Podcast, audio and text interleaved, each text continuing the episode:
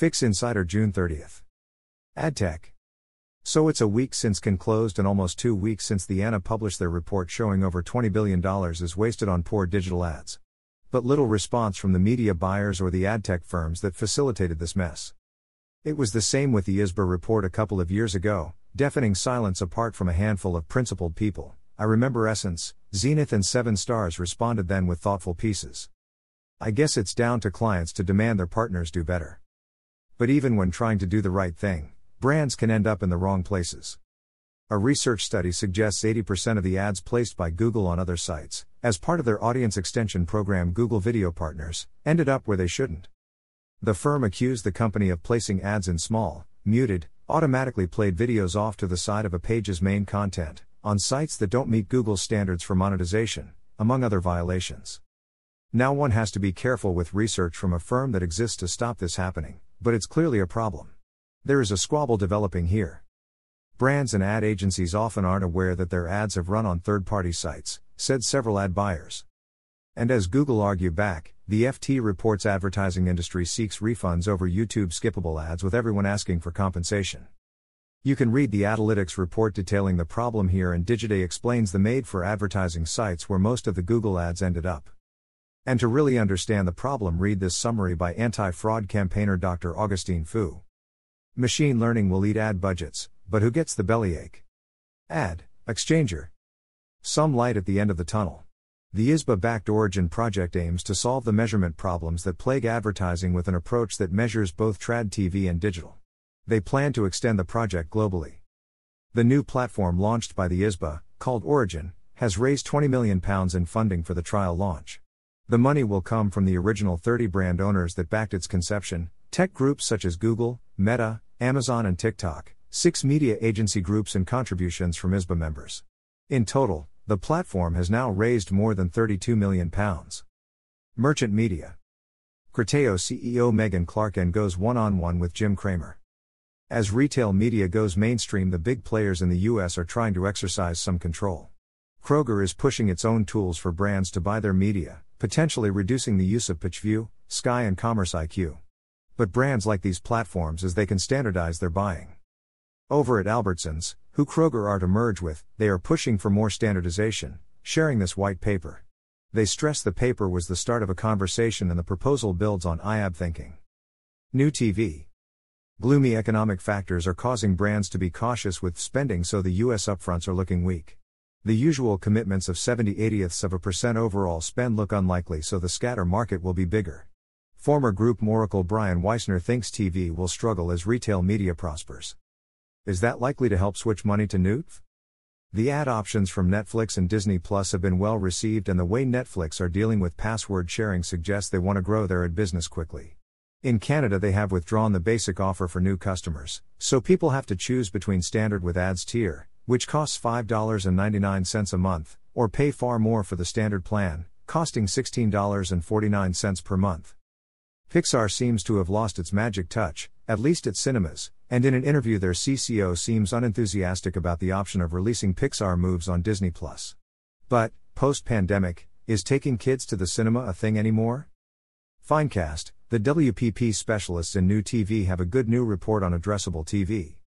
Roku will live stream free Formula E races next season, The Verge. YouTube reportedly experimenting with online games, tech, crunch. Social.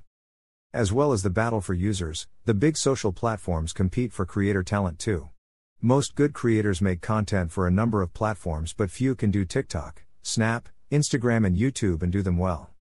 So increasingly sophisticated remuneration models are developing. A new TikTok program encourages creators to make TikToks, which are then offered to brands. If their work is selected, they earn money based on views, clicks, and conversions. If not selected, they get nothing. The most successful is the Snap Stars, where one creator has earned over a million dollars.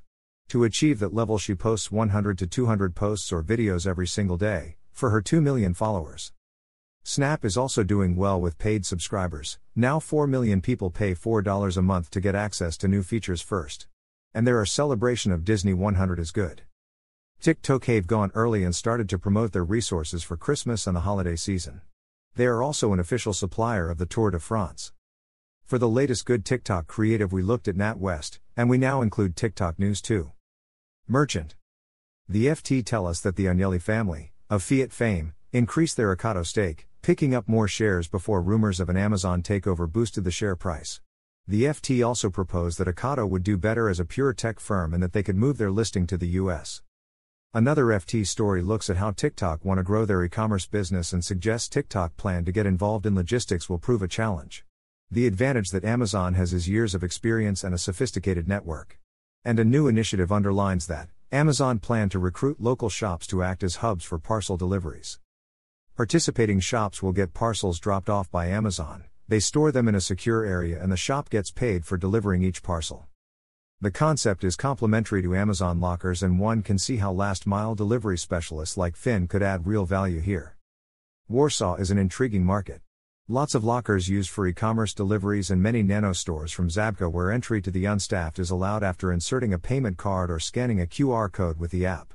Cameras see what the person takes and they are charged.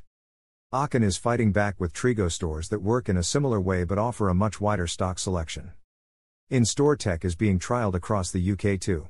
A London Budgens store is testing electronic shelf edge labels and cameras that monitor inventory levels, alerting staff to restock. The Neat Report UK stores are using facial recognition to watch for petty criminals. Once spotted, local stores get an alert. Norwegian online grocery firm Oda is to close its business in Germany and Finland and plans to focus on its logistical expertise. But Fast Last Mile still sees some positive news. I had a door drop leaflet from Zoom offering a 30% off first order. Zoom is a smart move from Ocado and using door drops lets them target neighborhoods formerly served by Getir, Gorillas, GoPuff, etc. Many years ago, we pitched Ocado and I suggested using some of the acquisition budget on hiring kids on scooters to follow rival delivery vans to target rival customers. They didn't buy it. Alibaba are to launch their Tmall business in Europe, but this business will focus on local brands for local customers. AI. Lots of opinions on AI. Ex Google exec Mo Gawdat says AI is worse than climate change, but he does have a book to plug. DeepMind's Demis Hassabis is working on the next generation of AI, which he says will eclipse ChatGPT. Their LLM Gemini will incorporate techniques from AlphaGo, the DeepMind AI program that won at Go. Brandtech CEO David Jones thinks AI will shake up marketing more than mobile or the internet. The Wall Street Journal talks with other ad luminaries about AI and shares how AI has the advertising business excited and worried. The Verge points out that AI is creating lots of jobs, an underclass who are tagging content so AI can learn from it. The EU AI Act, the proposed framework, and what current developments mean for businesses, perspectives, Reed Smith LLP. With my friends at Grace, we did an AI opportunities workshop for a major brand that was very well received. If you would like some help understanding how to unlock the opportunity and decipher the hype, ping me. Metaverse. Last year's big thing is still a thing. Much of the focus is on Roblox, and a project with a major brand has resulted in a Roblox project which is proving very interesting. The platform is developing quickly, and the way brands can get involved is evolving with the launch of their partner program. VC Rex Woodbury has a great deep dive on Roblox, and he starts with what is Roblox. The easiest way to think about the company is like this YouTube for online games. An ecosystem for game making and hosting, versus a game itself. But, more accurately, Roblox is really YouTube meets Lego meets Facebook meets Epic Games.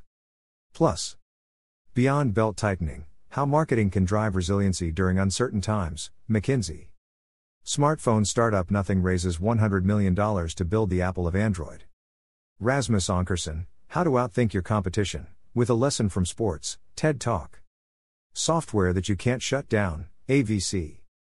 Digital beats offline as marketers' most effective tool for brand building, survey finds. Nile Rodgers named as Apple Music's artist in residence focusing on spatial audio, music business worldwide.